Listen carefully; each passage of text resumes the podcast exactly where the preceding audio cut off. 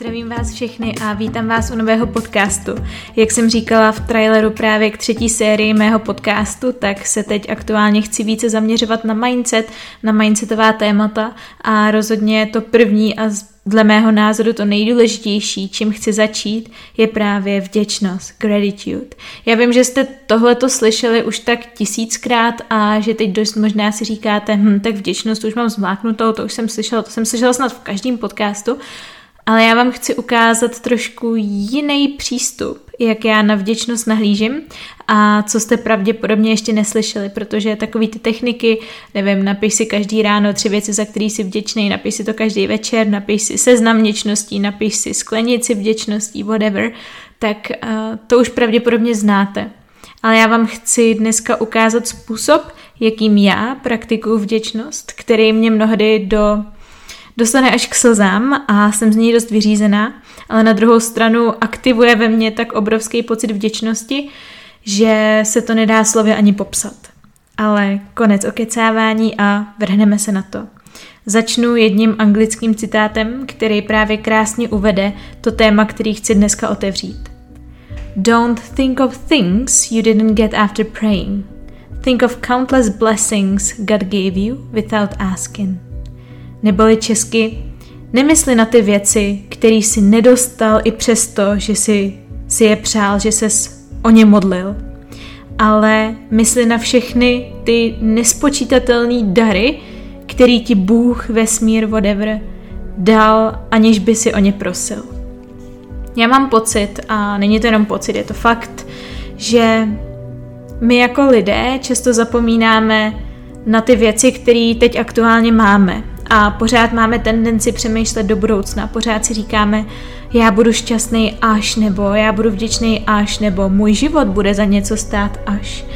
A často si potom uvědujeme, že ty nejdůležitější věci, které jsme do té doby brali jako samozřejmost, jsou důležitý až ve, až ve chvíli, kdy o ně přijdeme, nebo kdy o toho člověka přijdeme, nemusí to být nutně věci. Určitě jste slyšeli hrozně moc příběhů na téma uh, začal jsem si cenit svých rodičů, až když odešli a teď je mi to líto, že jsem jim ne- neukazoval lásku dostatečně, nebo uh, začal jsem si cenit svýho zdraví až ve, chvíli, až, až ve chvíli, kdy jsem o něj přišel. A já osobně k tomuhle nikdy nechci dojít, nikdy nechci se ohlížet zpátky a říkat si s prominutím, ty jsi byla fakt blbá husa, která si neuvědomila, jaký štěstí a jaký obrovský dary v životě má a pořád přemýšlela někdy v budoucnosti. My pořád hledáme štěstí v budoucnosti, ale přitom, řekněme, těch 80% věcí, které už v životě máme, jsou mnohem zásadnější než ty, které nám v uvozovkách chybí. Já vám chci dávat nějaký příklady, protože i já sama osobně si nejlépe představuju věci, když uvádím konkrétní příklady, konkrétní metafory. A je mi jasný, že vaše představy o vděčnosti nebo váš aktuální stav je úplně jiný než ten můj, takže vám to chci uvést jenom jako příklad, ale pokud chcete z tohohle podcastu vytěžit maximum, tak bych vám rozhodně doporučila si tyhle ty příklady, které já budu uvádět sama pro sebe, vymyslet i pro vaší vlastní situaci zrovna co, eh, co vyřešíte a co se týká vás. A první, co mi napadlo, takový docela snadný příklad, na kterým to můžu uvést, jsou, jsou peníze. Já jsem si dlouho myslela, že, uh, nebo takhle, já jsem věděla vždycky, že jsem na tom finančně dobře, protože jsem už jako od svých 16 let jsem pracovala od 17, už jsem podnikala, takže jsem vždycky měla víc peněz než moji vrstevníci tím, že prostě jsem uh, byla dříč, stále jsem dříč a uh, přijde mi, že mám přirozený talent k tomu peníze vydělávat. Ale nebudu kecat pořád, rozhodně nejsem finančně ve stádiu, ve kterým já osobně chci být. A vím, že když by se se mnou srovnal nějaký průměrný člověk, tak by si řekl, ty ty jsi za vodou, ale člověk má na sebe sám nějaký jiný standardy, a neměl by se porovnávat s ostatníma. Takže to jsem jenom chtěla říct na začátek, ale řekněme, že abych přirovnala tu analogii těch 80% věcí versus 20% věcí, tak který nám chybí, těch 20% myslím, a těch 80% věcí, které už máme a které jsou zásadní pro to naše štěstí, pro tu naši vděčnost, ale zapomínáme na ně, protože jsou pro nás automatický, tak právě těch 80% by pro mě bylo ten fakt, že mám byt, takže mám střechu nad hlavou, nemusím se obávat, že když mi dojdou peníze, já nevím, nevím, když se něco stane, dojdou mi peníze, tak prostě mám svůj vlastní byt, nemusím se bát toho, že mě vyhodí nájemník z jakýhokoliv důvodu. Zároveň mám peníze na jídlo, můžu si koupit kolik jen jídla chci, můžu si koupit a dovolit kvalitní jídlo. Můžu cestovat, protože na to mám peníze, mám dostatek peněz na to, aby jsem si mohla kupovat kurzy, takže vzdělání, což je pro mě jedna z nejzásadnějších vůbec jako hodnot v životě. Mám peníze na zábavu, nemusím přemýšlet nad tím, jestli můžu jít tady do té restaurace, jestli si tady můžu dát vodnici, jestli si tady můžu dát koktejly a tak podobně. Zároveň mám auto, takže jsem úplně svobodná, co se týče místa, můžu se sebrat v jednu chvíli a odjet na druhý konec České republiky, aniž bych jako něco řešila. Zároveň mám spoustu elektroniky, díky které můžu dělat to, co dělám, že jo, mám super mikrofon, díky tomu můžu nahrávat tady podcast, mám super noťas, na který se to nahrává, mám prostě, mám iPad, ze kterého teď čtu tyhle ty poznámky, mám telefon, prostě je toho hrozně moc a mám konec konců i dost peněz na to, aby jsem klidně jako si mohla založit teď rodinu. Mám dost peněz na to, aby jsem zaopatřila jinýho člověka, nejenom sebe. A to je prosím pěkně těch 80%, na který i já mám tendenci občas zapomenout. A i já jsem jenom člověk a věřte mi, že si nelítám jenom na obláčku vděčnosti a taky často zapomínám a myslím si, že to je lidský, že to je normální ale uh, mnohdy se mi stává, že se třeba upnu právě na těch 20%, který mi v uvozovkách chybí. A to je, že třeba ještě nejsem finančně svobodná, ještě nejsem v bodě, kdybych mohla přestat dělat všechny výděleční aktivity, které dělám a uh, mohla jsem, já nevím, cestovat po celém světě. Zároveň teda taky další věc, kterou si ještě nemůžu dovolit. Nemůžu si dovolit teď se na rok sebrat a procestovat Ameriku, procestovat Kolumbii, Brazílii, procestovat Ázii zároveň nemám peníze na to si koupit Lambo, i když to pro mě taky není nějak moc jako extrémně důležitý teď. Ale fakt je, že těch 80% už je pro mě taková samozřejmost, že na to mnohdy zapomínám. A tímto jsem se chtěla dostat právě k tomu cvičení, který praktikuju, který mi pomáhá si tohoto znovu připomenout. To cvičení je představa, že tyto věci už nemám. Takže například já si sednu se zavřenýma očima a teď si vizualizuju ten pocit, jaký by to bylo, kdybych si teď nemohla dovolit jít se svými přáteli na oběd. Kdybych musela odmítnout, protože bych věděla, že mi do konce měsíce zbývají 2000 a nemůžu si dovolit v oběd, uh, oběd za 300.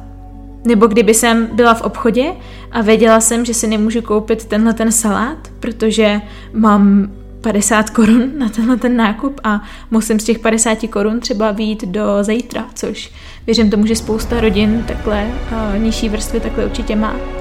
Nebo představa, že bych přišla o ten byt, který mám, nebo o to auto a tím pádem se musela stresovat tím, jestli budu mít další měsíc na nájem, nebo uh, přemýšlet nad tím, tyjo, jak se mám dostat tady na tohleto místo bez auta nebo bez peněz na dopravu. Uh, jaký by to byl pocit, kdyby jsem si nemohla koupit další, uh, další kurz, o který mám zájem v oblasti, ve které se chci vzdělávat. Jak by jsem se cítila, kdyby jsem nemohla dál investovat do svého biznesu, kdyby jsem ho kvůli tomu nemohla škálovat.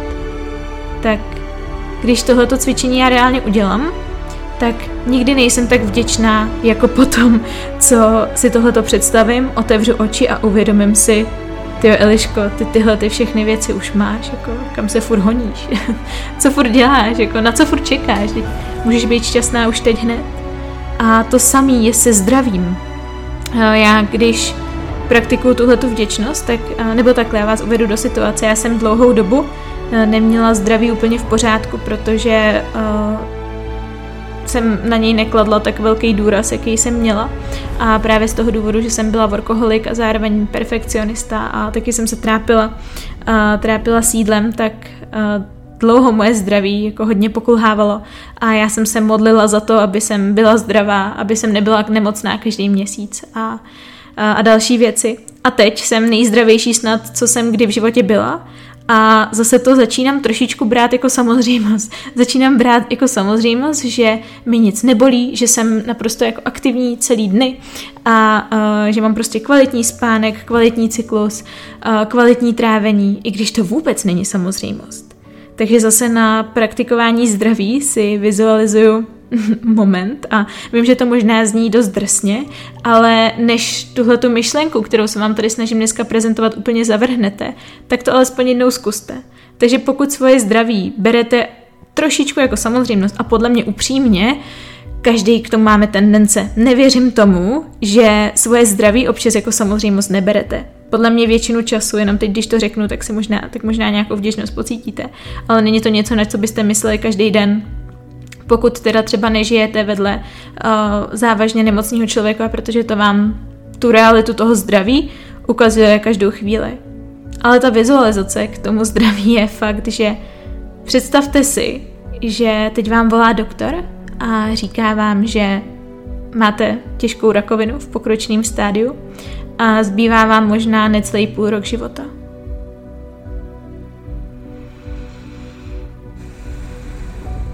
Dost šílená představa, že? Nebo si představte, že jste se teď probudili po autonehodě a nic necítíte, jste zmatený a přijde k vám doktor a říká Moc se omlouvám, slečno nebo pane, ale bohužel vaše končetiny byly v takovém stavu, že jsme vám museli amputovat obě dvě nohy.